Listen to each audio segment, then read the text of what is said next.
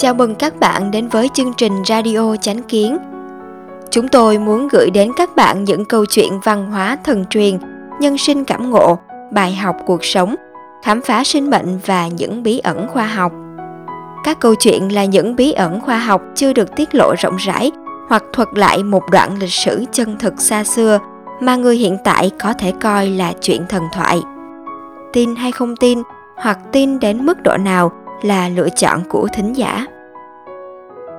Chương trình radio ngày hôm nay xin được gửi đến các bạn câu chuyện Chuyện cổ Phật gia Hòa Thượng Đạo Khâm được đăng tải trên chánh kiến.org ngày 11 tháng 8 năm 2011. Vào triều đường, có một hòa thượng tên là Đạo Khâm, ngụ tại Kính Sơn.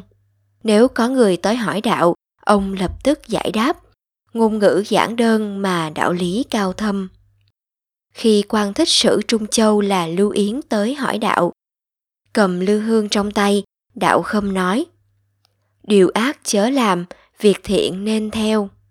Lưu Yến nói, điều ấy đứa trẻ ba tuổi cũng biết.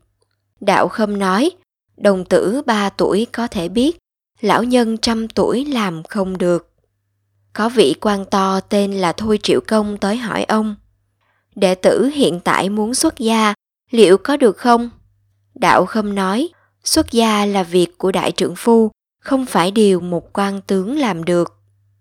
Tư liệu gốc, dậu dương tạp trở. Cảm ơn quý thính giả đã lắng nghe câu chuyện radio ngày hôm nay. Phần tiếp theo của chủ đề Tu luyện cố sự sẽ được Chánh Kiến Radio đăng tải trong thời gian sớm nhất. Rất mong nhận được sự quan tâm và chú ý đón nghe của quý thính giả.